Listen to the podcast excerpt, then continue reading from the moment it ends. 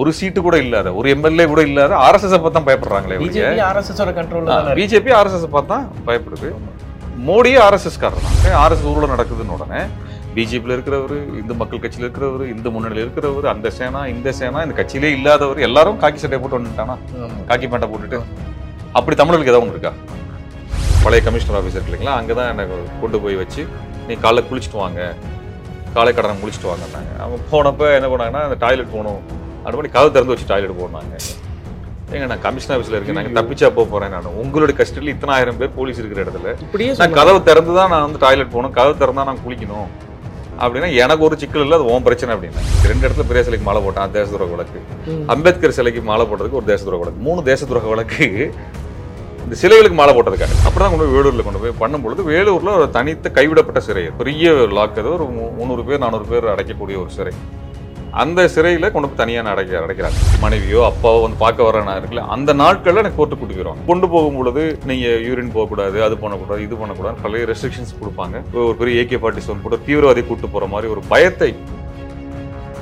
நீ முதலமைச்சர் வீடை கூட நீங்கள் முற்றுகை பண்ணலாம், அதுக்கெல்லாம் எதுக்குமே இவ்வளோ தண்டனை வராது. நீ என்னைக்கு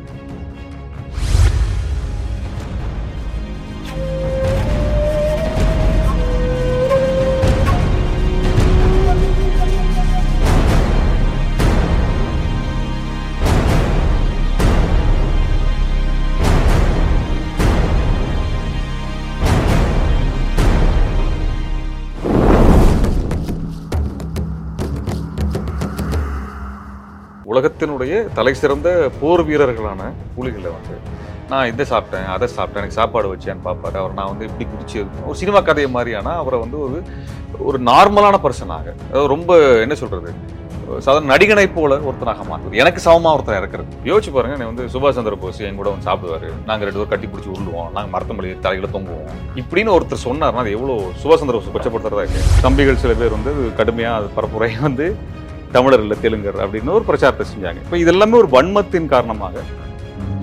நான் என்னுடைய 2வது 3வது படிக்கும் பொழுது அப்பா காவல்துறை கைது பண்ணி கொண்டு போனதெல்லாம் நான் பார்த்துருக்கோம். பள்ளிக்கூடத்தில் வந்து ஆனுவல் எக்ஸாம் பேட்டர்ன் வந்து மாற்றினாங்க, பரீட்சை முறையை வந்து எதிர்த்து. அப்போ நாங்கள் ஸ்ட்ரைக் பண்ணோம் எங்கள் ஸ்கூலில் ஸ்ட்ரைக். ஆமாம், அம்மா நல்லா பாடுவாங்க, தங்கச்சி கூட அதில் இசையில் தான் அவங்க டிகிரி பண்ணாங்க. எனக்கு அது தைரியம். நானும் ஓடிட்டு தான் இருக்கேன். என்ன நிஜமாக நான் பொண்ணை மிஸ் பண்ணுறேன். நான் அவருடைய குழந்தை பருவத்தில் நான் இல்லை.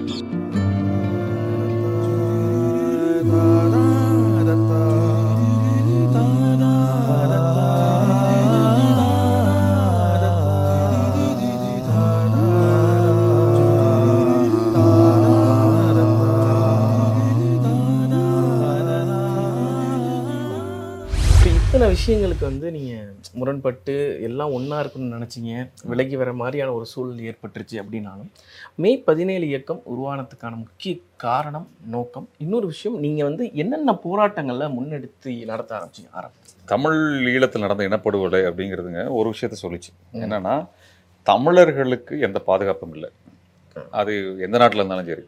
ஓகே, ஒரு இத்தனை தமிழில் படுகொலை செய்கிறாங்க, ஆனால் எந்த நாடும் கேட்கல, சொந்த நாடும் கேட்கல.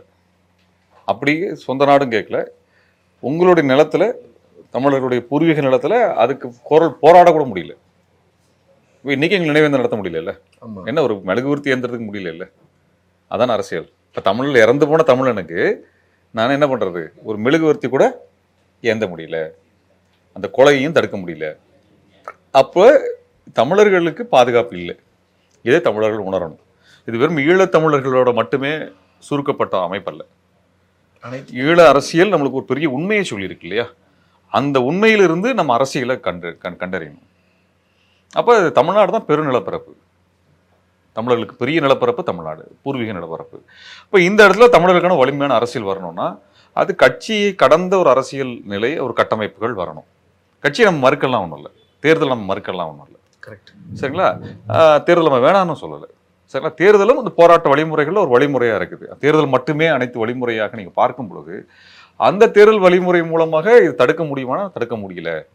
அப்போ தேர்தல் மட்டும் பத்தாது, தேர்தலுக்கு அப்பாற்பட்ட ஒரு அரசியல் இயக்க கட்டமைப்பு தேவை. இப்போ பிஜேபி இருக்குது, பிஜேபினால் மட்டுமே ஒரு கட்சியாக இந்தியா முழுக்க விரிவாகி ஜெயிச்சிருக்க முடியாது. ஆர்எஸ்எஸ் ஒரு அமைப்பு தேர்தலுக்கு அப்பாற்பட்டு வேலை செஞ்சது. இன்னைக்கு எல்லாருமே பயப்படுறது எது? ஆர்எஸ்எஸ் பார்த்தா பயப்படுறாங்களே ஒழிய ஒரு சீட்டு கூட இல்லாத, ஒரு எம்எல்ஏ கூட இல்லாத ஆர்எஸ்எஸ் பார்த்தா பயப்படுறாங்களே ஒழிய ஆர்எஸ்எஸ் கண்ட்ரோல். பிஜேபி ஆர்எஸ்எஸ் பார்த்தா பயப்படுது.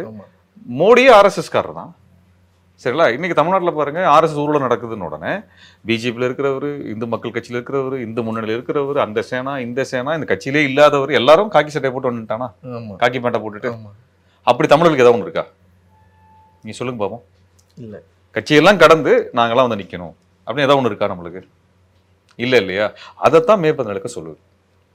நீங்கள் எந்த கட்சியில் வேணா இருங்க, யாருக்கு வேணா ஓட்டு போடுங்க, தமிழின உணர்வோடு நில்லுங்க.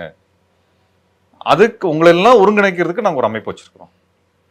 நீ யாருக்கு ஓட்டு போடுறேங்கிறது எனக்கு பிரச்சனை இல்லை, எந்த அரசியல் அடிப்படையில் ஓட்டு போடுறேங்கிறது ரொம்ப முக்கியம். நீ திமுக ஓட்டு போடுறியா, அதிமுக ஓட்டு போடுறியா, நாம் தமிழருக்கு போடுறியா, அல்லது கம்யூனிஸ்டுகளுக்கு போடுறியா, அல்லது வேறு காங்கிரஸுக்கு கூட போடுறியானாலுமே இதையெல்லாம் கடந்து தமிழர்களுடைய உணர்வு என்ன, தமிழருடைய கோரிக்கை என்ன, உரிமை என்ன, ஒரு இனம் அளிக்கப்படுது அது சம்மந்தமாக உன்னுடைய பங்களிப்பு என்ன, நீ வந்து இந்த கட்சிக்கு வந்து எல்லாம் ஒன்றா சேர்ந்து நிற்காது.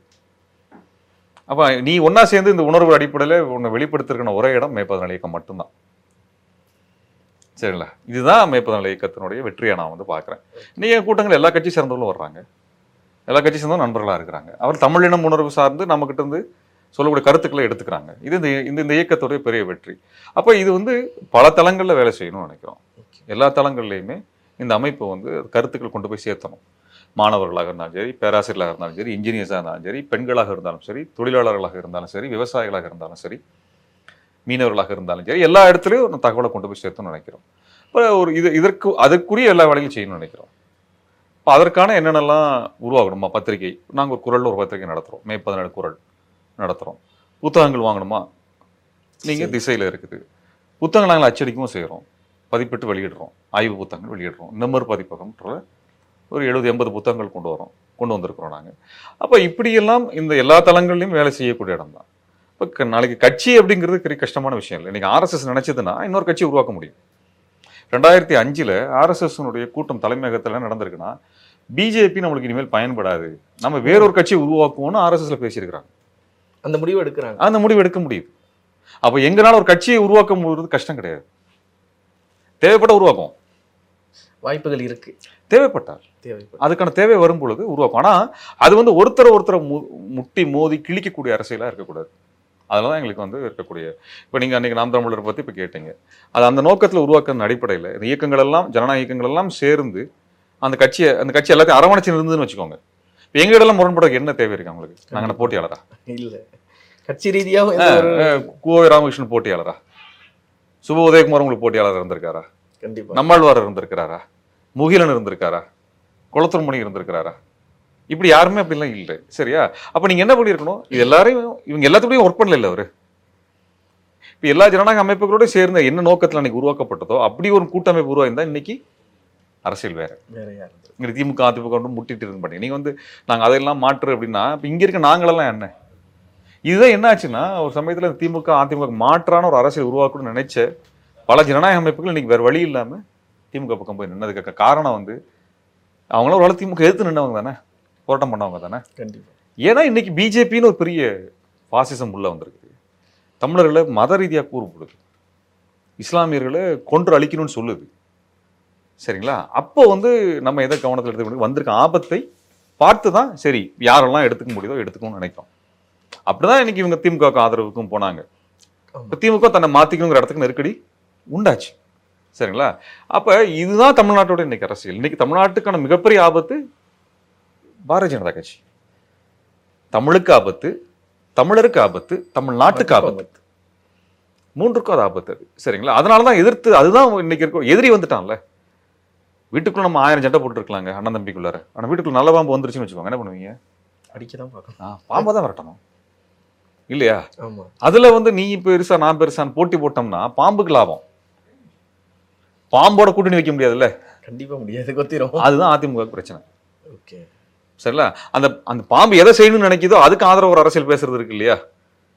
அது யாரோ ஒருத்தர் கொத்த போகுது, சரி அவனை தானே கொத்துது, அவன் நம்மளுக்கு எதிரி தானே அப்படின்னு சொன்னா பாம்பு கூட கூட்டணி வைக்கிறதானே அது.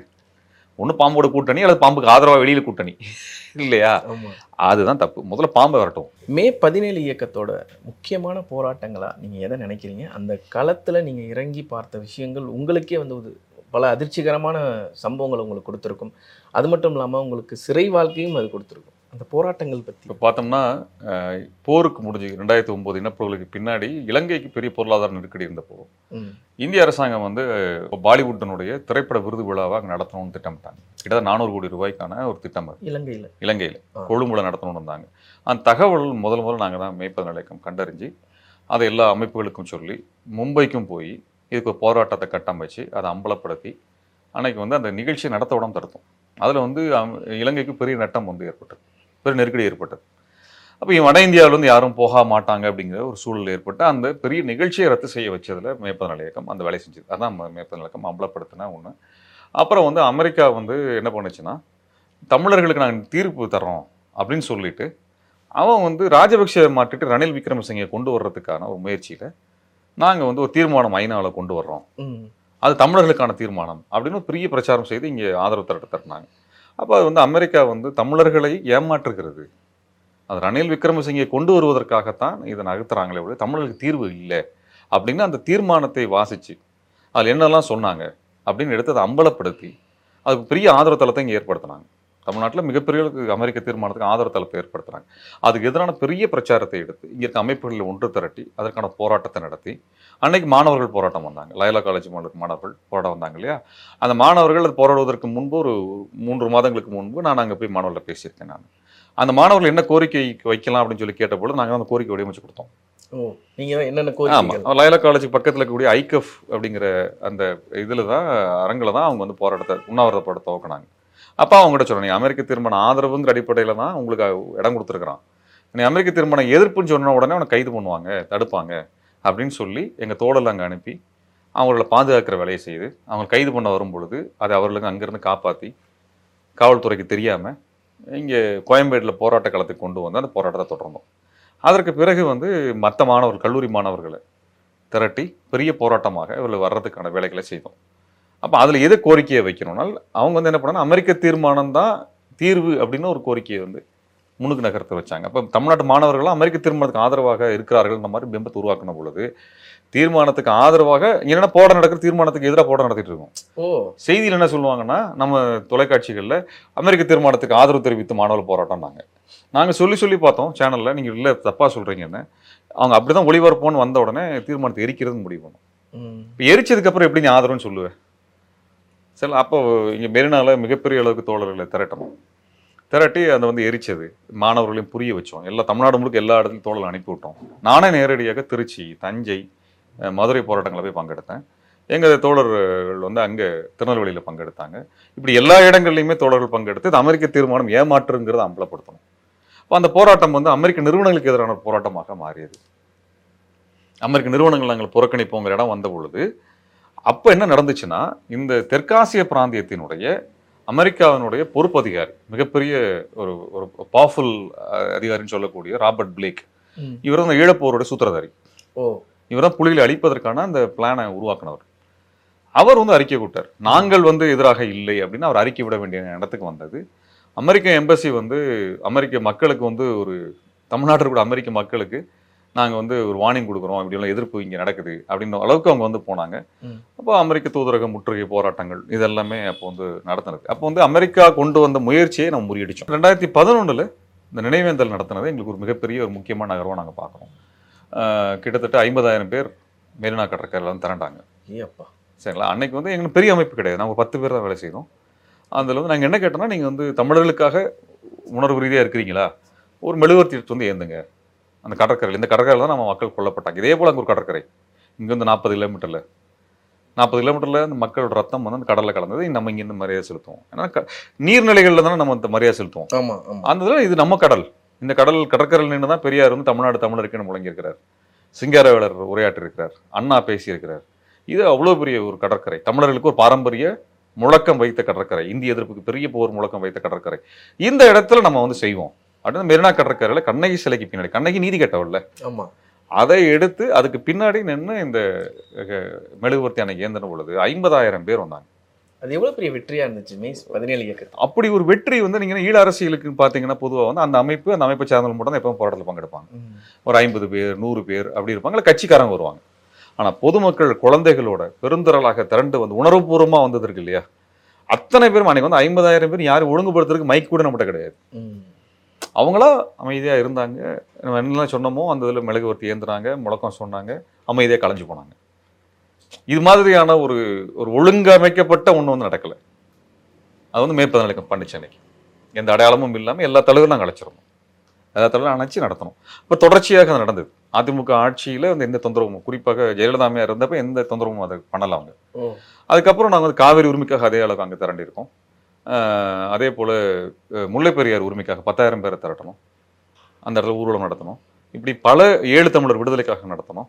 இப்படி பல கிட்ட 14 போராட்டங்கள் பல்லாயிரக்கணக்கான மக்களை திரட்டி மே 17 போராடிச்சு. அப்போ இதுதான் அதே மெரினால தரணுங்கிற அரசியலாக ஜல்லிக்கட்டு போராட்டமாக வெளியில் வருது. ஜல்லிக்கட்டு போராட்டம் வரும்பொழுது அது வந்து அவங்க வந்து இது என்ன அரசியலை வைக்கணும் அப்படிங்கிற ஒரு இடம் வந்தது. நான் உள்ளே போய் பேச போனப்போ அன்றைக்கி காலையில் திரண்டப்போ பேச போனப்போ வெளியேற்றினாங்க. வெளியேற்றுறதுக்கு எல்லா முயற்சியும் பண்ணாங்க. இப்போ நடிகர் மயில்சாமி தான் அதை வந்து தடுத்து திருமுருகன் பேசணும்னு சொல்லி தடுத்து எனக்கு இடத்த கொடுத்தாரு. அந்த புகைப்படம் கூட இன்னும் இருக்குது. நான் பேசும்பொழுது கூட மயில்சாமி நின்றுருப்பார். அப்போ அந்த அரசியலை இப்போ அவர் சொல்லிட்டுப்பா எல்லாம் அமைதியாக உட்காருங்கன்னு சொல்லி என்னை பேச வச்சார். அப்புறம் எங்கள் அமைப்பு தோழர்கள் பிரவீன் இவங்கெல்லாம் இறங்கி தான் இந்த கோரிக்கை என்னன்றதை வச்சாங்க. மோடி அரசு இந்த சரியை பண்ணுதுன்னு சொல்லி அம்பலப்படுத்தி பிரச்சாரம் பண்ணோம். இறுதி நாளில் பெரிய தாக்குதல் நடக்குங்கிற ஒரு இடம் வந்தபோது நின்னோம். இரவு முழுக்க இருந்தோம். ஆனால் எல்லா இடத்துலையும் போராட்டம் இரவில் தான் தாக்குதல் நடத்துவாங்க. அதனால் நாங்கள் இருந்தோம். காலையில் ஒரு 4-5 மணிக்கு தான் நான் கிளம்பினேன் நான். ஆனால் அதிகாலையில் ஒரு தாக்குதல் நடத்த வேண்டிய அவசியம் இல்லை, காவல்துறை செஞ்சிருக்க வேண்டிய அவசியமே கிடையாது. அந்த மக்களுக்கு ஹரிபரந்தாமன் ஐயா மாதிரி ஒருத்தரை வச்சு இப்படி நடந்திருக்குதுன்னு ஒரு விளக்கம் சொல்லணும். எல்லாம் திறந்துட்டாங்க. ஒரு அவநம்பிக்கை இருக்குது அரசு மேலே. அப்போ என்ன பண்ணணும்? அந்த அவநம்பிக்கை போகிற வரைக்கும் ஒரு நாள் டைம் கொடுத்துருந்தா கலைஞ்சிருப்பாங்க. ஆனால் வேணும்னே இனிமேல் இப்படி தரலக்கூடாது அப்படின்னு திட்டமிட்டு அடித்தாங்க, திட்டமிட்டு கலவரம் பண்ணாங்க. இப்போ வரைக்கும் நைட்டில் பீச்சு போகும் இல்லையே. ஆமாம், பீச்சு உலகத்தில் பீச்சை பூட்டி வச்சிருக்கக்கூடிய அதாவது தமிழ்நாடுங்கிற அப்புறம் முழுக்க முழுக்க போலீஸ்காரர் வச்சதான். சரிங்களா? அவங்க என்ன பண்ணுறாங்கன்னா, நீ வந்து பீச்சில் போய் நீ திரண்டோம்னா இவங்களுக்கு பிரச்சனை. மக்கள் போராடுவதற்கு உரிமை பெற்றவர்கள். மக்கள் உருவாக்குனது தான் நாடே ஒழிய போலீஸ் உருவாக்குனது நாடெல்லாம். நீதிமன்ற நாட்டை உருவாக்கலை, மக்கள் தான் நீதிமன்றத்தை உருவாக்கி இருக்கிறார்கள், மக்கள் தான் போலீஸ் உருவாக்கி இருக்கிறார்கள். கண்டிப்பாக. சரிங்களா? ஆனால் இங்கே என்ன பண்ணுது போலீஸ் வந்து நீங்கள் நிற்காத, அங்கே நிற்காத, பீச்சுக்கு போகாத, கேண்டில் ஏற்றாத, இது எல்லாத்தையும் சொல்லக்கூடிய ஒரு என்ன சொல்கிறாங்க ஒரு ஒரு மிரட்டுற இடத்துக்கு இன்றைக்கி வந்து வளர்ந்து நிற்கிது. அப்போ இது மே 17 சாதிச்சது. நெடுவாசலில் வந்து ஹைட்ரோகார்பன் திட்டம் வரப்போகுதுங்கிற மே 17 தான் சொன்னிச்சு. அப்போ அதுக்கு எதிரான போராட்டங்களையும் கட்டமைச்சு கொண்டு போனோம். அப்போ இந்த மாணவர் போராட்டம் 2013 அமெரிக்க தீர்மானத்துக்கு எதிராக நடந்த மாணவர் போராட்டத்தில் எது கோரிக்கை என்பதை மே 17 எடுத்து வச்சது. அந்த போராட்டத்தை சஸ்டெயின் பண்ணுறதுக்கு நாங்கள் எல்லா வேலைகளையும் செஞ்சோம். அதே மாதிரி ஜல்லிக்கட்டு போராட்டம், இந்த 2 போராட்டத்தில் அமைதி வழியில் மே 17 பங்கெடுத்தது. இதை தவிர ஐநாவில் பல ஆவணங்கள் நாங்கள் சமர்ப்பித்தோம். இந்திய அளவில் கருத்தரங்குகள் நடத்தினோம். இப்படி நிறைய சொல்லிட்டே போகலாம். ஸ்டெர்லைட்டுக்காக ஐநாவில் போய் நாங்கள் பதிவு பண்ணோம். ஐரோப்பா முழுவதுமாக இருக்கக்கூடிய மனித உரிமை அமைப்புகள்கிட்ட போய் சொல்லணும், எக்ஸ்பிளைன் நேராக போய் நான் எக்ஸ்பிளைன் பண்ணேன் நான். இப்படி இதெல்லாமே மே 17 எந்தவித ஆதாயத்தையும் எதிர்பார்க்காமல் எங்கள் சொந்த பணத்தை போட்டு இதை வச்சு நாங்கள் எவ்வளோ செலவாயிருக்கும். பெரிய செலவு இல்லைங்க. நாங்கள் நீங்கள் வந்து ஒரு பெரிய படாடவமாக நாங்கள் எந்த வேலையும் பண்ணதில்லை. எங்கள் பயணத்துக்கு, எங்கள் சாப்பாட்டுக்கு, அவ்வளோதான். அதுதான் எங்களுக்கு தேவை. அதுக்கு சம்பாதிக்கிற அளவுக்கு எங்களுக்கு திராணி இருக்குது. இப்போ உங்கள் போராட்டங்கள்லேயும் முக்கியமானது வந்து ஸ்டெர்லைட், அதோட பின்னணி. அது மட்டும்தான் கேள்வியாகவே நான் வைக்கிறேன். ஸ்டெர்லைட்டும் அதன் பின்னணியும். ஸ்டெர்லைட் போராட்டங்கிறது நாங்கள் முன்னெடுத்த போராட்டம் அல்ல. அது வந்து 25 ஆண்டுகளாக பல்வேறு அமைப்புகள், தூத்துக்குடியில் இருந்த அமைப்புகள், ஐயா வைகோ போன்றவர்கள் இவங்கெல்லாம் நடத்தின பெரும் போராட்டம் தான். அதில் ஆதரவு தளத்தில் நாங்கள் வேலை செய்கிறோம். தூத்துக்குடிக்கு வெளியில் ஆதரவு தளத்தில் வேலை செய்கிறோம். குமாரெட்டியாபுரத்தில் அந்த இப்போ சமீபத்தில் 2012 நடந்த போது அதில் போய் பங்கெடுத்தோம், ஆதரவு தெரிவிச்சுட்டு வந்தோம். அப்போது வந்து அதுக்கப்புறம் நான் அந்த இனப்படுகொலை சம்பந்தமாக ஜெனிவா போக வேண்டியிருந்தது. அங்கே புலிகளுக்கு எதிரான ஒரு பொய் வழக்கு ஒன்று சுவிட்சர்லாந்து நீதிமன்றத்தில் நடந்தது. மிகப்பெரிய சுவிட்சர்லாந்தினுடைய வரலாற்றில் மிகப்பெரிய வழக்காக அந்த வழக்கு சொல்லப்பட்டது. தமிழர்கள் வந்து நிதி திரட்டி சட்டவிரோதமாக அனுப்பின காரணத்தினால்தான் அந்த போர் நடந்து அதனால் மக்கள் கொல்லப்பட்டார்கள்னு ஒரு பொய் வழக்கு வந்து கட்டமைச்சாங்க. இங்கிலாந்து அரசு வந்து அது கட்டமைச்சது. சுவிட்சர்லாந்தில் அது நடத்தப்பட்டது. அது போல் அங்கே ஒரு கிட்டத்தட்ட 13 பேரை வந்து சிறைக்கு அனுப்பணும், நீண்டகால சிறைக்கு அனுப்பணும்னு ஒரு திட்டமிட்டாங்க. அப்போ அதை அம்பலப்படுத்துவதற்காக நான் ஈழத்துலேருந்து கஜேந்திரகுமார் பொன்னம்பலம் இன்னும் 2-3 பேர் சேர்ந்து ஏதோ அதை வந்து அங்கே பிரச்சாரம் பண்ணுறதுக்காக அங்கே போயிருந்தோம். அங்கே போகும்பொழுது தான் இங்கே துப்பாக்கி சூடு நடத்தப்பட்டது. அந்த இதில் போகலன்னா நான் துப்பாக்கி இந்த இதுக்கு தூத்துக்குடிக்கு போகிறதா இருந்தது. அப்போது அங்கே போனப்போ தான் இந்த தகவல்கள் எல்லாம் திரட்டி இது வந்து வெளிப்படுத்த ஆரம்பித்தது. ஐநாவில் இந்த தகவலை வந்து பதிவு பண்ணினது. அங்கே ஐரோப்பாவில் கூடிய மனித உரிமை அமைப்புகள், சுற்றுச்சூழலியல் அமைப்புகள், தொழிற்சங்கங்கள் இது எல்லாத்துலையும் போய் திரையிட்டோம். என்ன நடந்ததுங்கிறத வந்து நாங்கள் ஒரு ஆவணப்படமாக எடுத்து வந்து திரையிட்டோம். அப்போது அது முடிச்சுட்டு ஐநாவில் பதிவு பண்ணிவிட்டு வரும்பொழுது எனக்கு என்ன இது பெங்களூர் நீதிமன்றத்து பெங்களூர் விமான நிலையத்தில் கைது பண்ணாங்க. இதுக்காக என்னென்னா தேச துரோக வழக்கு, ஐநாவில் நான் பேசுனதுக்கு தேச துரோக வழக்கு போட்டாங்க. இதில் வந்து ஒரு ஒரு இன்ட்ரெஸ்டிங்கான விஷயம் என்னென்னா, நான் ஐநாவில் பேசும்பொழுது இந்தியாவில் கருப்பு சட்டங்கள் இருக்குது அப்படின்னு சொல்லிட்டு இந்த தேச துரோக வழக்கு, இது வெள்ளக்காரங்காலத்தில் கொண்டு வரப்பட்ட வழக்கு, இந்த சட்டம் அப்புறம் வந்து தேச துரோக வழக்கு, தேசிய பாதுகாப்பு சட்டம், அப்புறம் யுஏபிஏன்னு சொல்லக்கூடிய இந்த இப்போ கொண்டு வந்திருக்க இந்த இப்போ நடைமுறைப்படுத்தக்கூடிய இந்த வழக்கு, இதில் பெயிலே கிடையாது.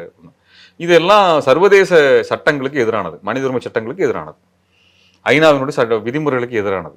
இப்போ இப்படிப்பட்ட சட்டங்களெல்லாம் இன்னும் பயன்படுத்துகிறாங்க. இன்னும் தேச துரோக சட்டம் வந்து சட்டத்தினால் காந்தியடிகளே தண்டிக்கப்பட்டார், அவருக்கு எதிராக கொடுத்துருக்கிறாரு அப்படின்னு அதையெல்லாம் ரெஃபர் பண்ணி யூஎனில் நான் பேசிட்டு வரேன். அதே சட்டத்தில் எனக்கு கைது பண்ணுறாங்க. பேசி முடிச்சுட்டு வந்தோம் எந்த சட்டத்தில் இப்படி காந்தியவே கைது பண்ணாங்களோ இன்னும் வச்சிருக்கிறாங்க அப்படின்னு சொல்லிட்டு வரோன்னா அதே சட்டத்திலேயே கைது பண்ணுவாங்க. ஆனால் அதே சட்டத்தில் கைது பண்ணி இங்கே கொண்டு வராங்க. அப்போ நீதிமன்றத்தில் பெங்களூர்லேருந்து இரவு கொண்டு வந்து அப்படி தூங்காமல் நேரம் இங்கே கொண்டு வந்து நேரம் காலங்காத்தால நேரம் நீதிமன்றத்தை இவர் நீதிபதி வீட்டுக்கு கொண்டு போய் ப்ரொடியூஸ் பண்ணி எனக்கு அரெஸ்ட்டு இஷ்யூ பண்ணணும்னு சொல்லி கேட்குறாங்க. அவர் வந்து நீதிபதி அவர் பார்த்துட்டு என்னன்னா, நீங்கள் பல்லெல்லாம் விளக்குனீங்களா, காலைக்கடலாம் முடிச்சுட்டாரு. இல்லைங்க, எதுவும் நேராக கொண்டு வந்துட்டாங்க அப்படின்னு. முதல்ல அதை முடிச்சுட்டு வாங்க, அப்படிலாம் ஒன்றும் அவசரம் இல்லை. ஐநாவில் பேசுகிறதுக்கு எப்படி நீ சட்டம் இது இந்த தேச துரோக வழக்கு போட்டான்னு கேட்டார். ஓகே, அப்போவே அவர் கேட்டார், நீதிபதி கேட்டார் அவர். ஏன்னா வந்து பார்லிமெண்ட்டில் பேசுகிறது, சட்டசபையில் பேசுகிறது, இந்த மாதிரி ஐநா மன்றங்களில் பேசுகிறது ஒரு டிப்ளமேட்டிக் இம்யூனிட்டின்னு ஒன்று உண்டு. அதுக்கெல்லாம் நீங்கள் வழக்கு பண்ண முடியாது, கைது பண்ணுறதோ வழக்கு போடவோ முடியாது. அதெல்லாம் பண்ணுறதுல எப்படி நீ போடுவே அப்படின்னு சொல்லிட்டு நீ நேரம் நீதிமன்றத்துக்கு கொண்டு அப்புறம் பார்த்துக்கோன்னு சொல்லிடு. அப்போ எனக்கு வந்து அந்த கமிஷனர் ஆஃபீஸர், பழைய கமிஷனர் ஆஃபீஸர் இருக்குங்களா, அங்கே தான் எனக்கு கொண்டு போய் வச்சு நீ காலைல குளிச்சுட்டு வாங்க, காலை கடனை முடிச்சுட்டு வாங்கினாங்க. அவங்க போனப்போ என்ன பண்ணாங்கன்னா, அந்த டாய்லெட் போகணும் அப்படி பண்ணி கதவு திறந்து வச்சு டாய்லெட் போனாங்க.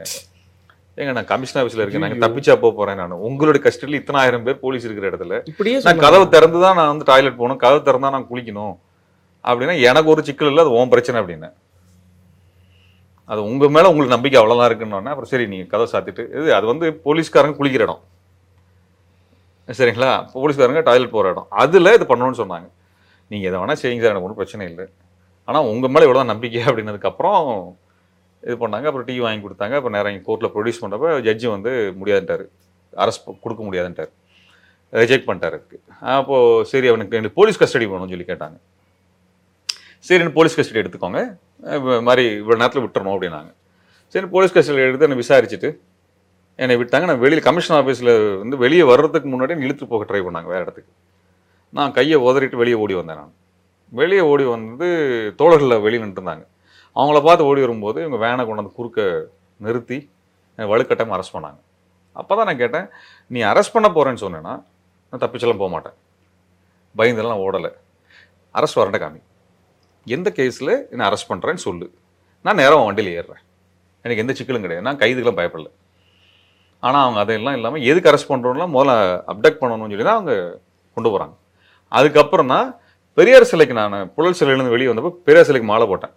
ஓகே, அந்த வழக்கை திருத்தி அதில் தேச துரோக வழக்கு நினைக்கிறாங்க. பெரியார் சிலைக்கு மாலை போட்டதுக்கு ரெண்டு இடத்துல பெரியார் சிலைக்கு மாலை போட்டான், தேச துரோக வழக்கு. அம்பேத்கர் சிலைக்கு மாலை போட்டதுக்கு ஒரு தேச துரோக வழக்கு. 3 தேச துரோக வழக்கு இந்த சிலைகளுக்கு மாலை போட்டதுக்காக. இந்த வழக்கை திருத்தி என்னை கொண்டு வந்து ரிமாண்ட் பண்ணுறதுக்கு சைதாப்பேட்டை கோர்ட்டுக்கு கொண்டு வராங்க. அவர் அந்த வேறொரு ஜட்ஜிட்டு கொண்டு போகிறாங்க. அப்புறம் அவங்க ரிமாண்ட் ஆர்டர் தராங்க, என்னை புழலில் சிறையில் அடைக்கிறாங்க. காலையில் மறுபடியும் எழுப்பி என்னை வெளியே கூட்டு போகணும் அப்படின்றாங்க. எங்கே கூட்டு போகிறீங்கன்னா அது சொல்லலை, வேலூர் கொண்டு போகிறாங்க. அப்போ என் வழக்கறிஞருக்கு சொல்ல யாருக்கும் சொல்லலை. அப்படி தான் கொண்டு போய் வேலூரில் கொண்டு போய் பண்ணும்பொழுது வேலூரில் ஒரு தனித்த கைவிடப்பட்ட சிறை, அது யாருமே பயன்படுத்தாத சிறை, அது அந்த பாழடைஞ்ச ஒரு பில்டிங், அது பெரிய லாக், அது ஒரு 300 பேர் 400 பேர் அடைக்கக்கூடிய ஒரு சிறை. அந்த சிறையில் கொண்டு போய் தனியாக அடைக்கிறாங்க. அதை அடைச்சா அது சிறையோடைய மெயின் ஆஃபீஸுக்கு அதுக்குமே அவ்வளோ தூரம் இருக்குது, அதில் தான் கொண்டு போய் என்னை அடைச்சாங்க. அதுக்கப்புறம் என்ன பண்ணாங்கன்னா தினம் இது ஒரு வழக்கு என் மேலே பதிவு பண்ண ஆரம்பித்தாங்க. கிட்டத்தட்ட 27 வழக்குகள் அப்போ வந்து எத்தனை நாளில் வழக்கு இது அத்தனையுமே கிட்டத்தட்ட 10 நாளுக்குள்ளே ஒவ்வொரு வழக்காக கொண்டு வந்து ரிமாண்ட் பண்ண ஆரம்பித்தாங்க. அப்போ ஒவ்வொரு ஊராக எனக்கு கூப்பிட்டு போனாங்க. நீங்கள் கன்னியாகுமரி கொண்டு போனாங்க, அப்புறம் தூத்துக்குடி கொண்டு போனாங்க, அப்புறம் சென்னையில் இருக்கக்கூடிய வழக்குகள், சீர்காழி வழக்கு, இப்படின்னு எல்லா இடத்துல கிட்டத்தட்ட ஒரு 50 நாளுக்குள்ளார ஒரு 8,000-9,000 கிலோமீட்டர் வந்து என்னை வந்து அலக்கழிச்சாங்க. அப்போ அதனால் வந்து எப்போ நான் கூப்பிட்டு போவாங்கன்னா, எப்போ நீங்கள் வந்து விசிட்டர்ஸை பார்க்க வர முடியுமோ, இப்போ என்னுடைய குழந்தையோ மனைவியோ அப்பாவோ வந்து பார்க்க வர நான் இருக்குல்ல, அந்த நாட்களில் எனக்கு கோர்ட்டு கூப்பிட்டு போயிடுவாங்க. அப்போ நான் அவங்கள பார்க்கவே முடியாது. அப்புறம் வந்து இது என்னாச்சுன்னா, அது போன முதல் நாள் கொடுத்த உணவில் எனக்கு வயிற்றுப்போக்க ஆரம்பிச்சிது. அது அதுக்கப்புறம் என்னால் இது சுத்தமாக எதையுமே சாப்பிட முடியாத ஒரு நிலை, வயிறு போக்கு தொடர்ச்சியாக இருந்துகிட்டே இருந்தது. அப்போ அவங்கக்கிட்ட கேட்டோம் ட்ரீட்மெண்ட்டை கொடுங்கன்னப்போ அவங்க 50 நாளுமே ட்ரீட்மெண்ட் கொடுக்கவே இல்லை. அப்போ நீதிமன்றத்தில் முறையிட்டேன். நீதிபதியும் ஆர்டர் போட்டாங்க ட்ரீட்மெண்ட் கொடுங்கன்னு சொல்லி. அவங்க ட்ரீட்மெண்ட் எனக்கு கொடுக்கவே இல்லை. அப்போ தான் அவங்க கொண்டு போகும் பொழுது நீங்கள் யூரின் போகக்கூடாது, அது பண்ணக்கூடாது, இது பண்ணக்கூடாதுன்னு பழைய ரெஸ்ட்ரிக்ஷன்ஸ் கொடுப்பாங்க. இப்போ ஒரு பெரிய AK-47 போட்டு தீவிரவாதி கூப்பிட்டு போகிற மாதிரி ஒரு பயத்தை. என்னன்னா, இப்போ எங்களுக்கு கிடைச்ச ஆதரவு இருக்குல்ல, மேற்பது நிலைக்கு இது கிடைச்ச ஆதரவு, அதை வந்து பயமுறுத்தணும், முற்றிலும் உடைக்கணும்னு நினச்சேன். அந்த பயமுறுத்தலாம் ஓடிடுவாங்கல்ல. திருமுருகனுக்கு பார்த்து இப்படி நடக்குது பார்த்தியா, இதே மாதிரி உனக்கும் நடக்கும். அப்போ கூட இருக்கவங்களுக்கு அந்த பெரிய அச்சுறுத்தை கொடுக்குறது இருக்கு இல்லையா, இந்த அச்சத்தை கொடுக்கறதுக்காக இது செஞ்சாங்க. வழக்கு சாதாரண வழக்கு, பொதுக்கூட்டத்தில் பேசுவோம். ஒரு பெரிய ஒரு இன்ஸ்பெக்டர், ஒரு சப் இன்ஸ்பெக்டர், 7 பேர் ஆயுதத்தோட நம்ம என்ன இவங்களாம் தட்டி ஓடி போகிறோம், அப்படிலாம் ஒன்றும் கிடையாது. ஆனால் அப்படி ஒரு ஒரு பயத்தை, அச்சுறுத்தலை குடும்பத்தினருக்கும் நண்பர்களுக்கும் கவனிக்கக்கூடிய அத்தனை பொதுமக்களுக்கும் ஏற்படுத்தணும்னு சொல்லி அவங்க திட்டமிட்டு. நீங்கள் தமிழ்நாட்டில் நீங்கள் எதை வேணால் எடுத்து போராட்டம் பண்ணலாங்க, நீங்கள் முதலமைச்சர் வீடை கூட நீங்கள் முற்றுகை பண்ணலாம், அதுக்கெலாம் எதுக்குமே இவ்வளோ தண்டனை வராது. நீங்கள் என்றைக்கு மார்வாடி நிறுவனங்கள் எதிர்த்து போராட்டம் பண்ணுறீங்களோ அன்னைக்கு அரசு இவ்வளோ கேவலமாக நடந்தது. மாஞ்சோலை தோட்ட தொழிலாளர் போராட்டத்தும் போது இதேமாதிரி துப்பாக்கி அவங்க மனு கொடுக்க போனாங்க, சரிங்களா, தாமிரபரணியில் வச்சு கொலை பண்ணாங்க. ஸ்டெர்லைட்டில் என்ன பண்ணாங்க, இவங்களும் கலெக்டர் மனு கொடுக்க போனாங்க, இங்கே 15 பேரை துப்பாக்கியில் சுட்டு கொலை பண்ணாங்க.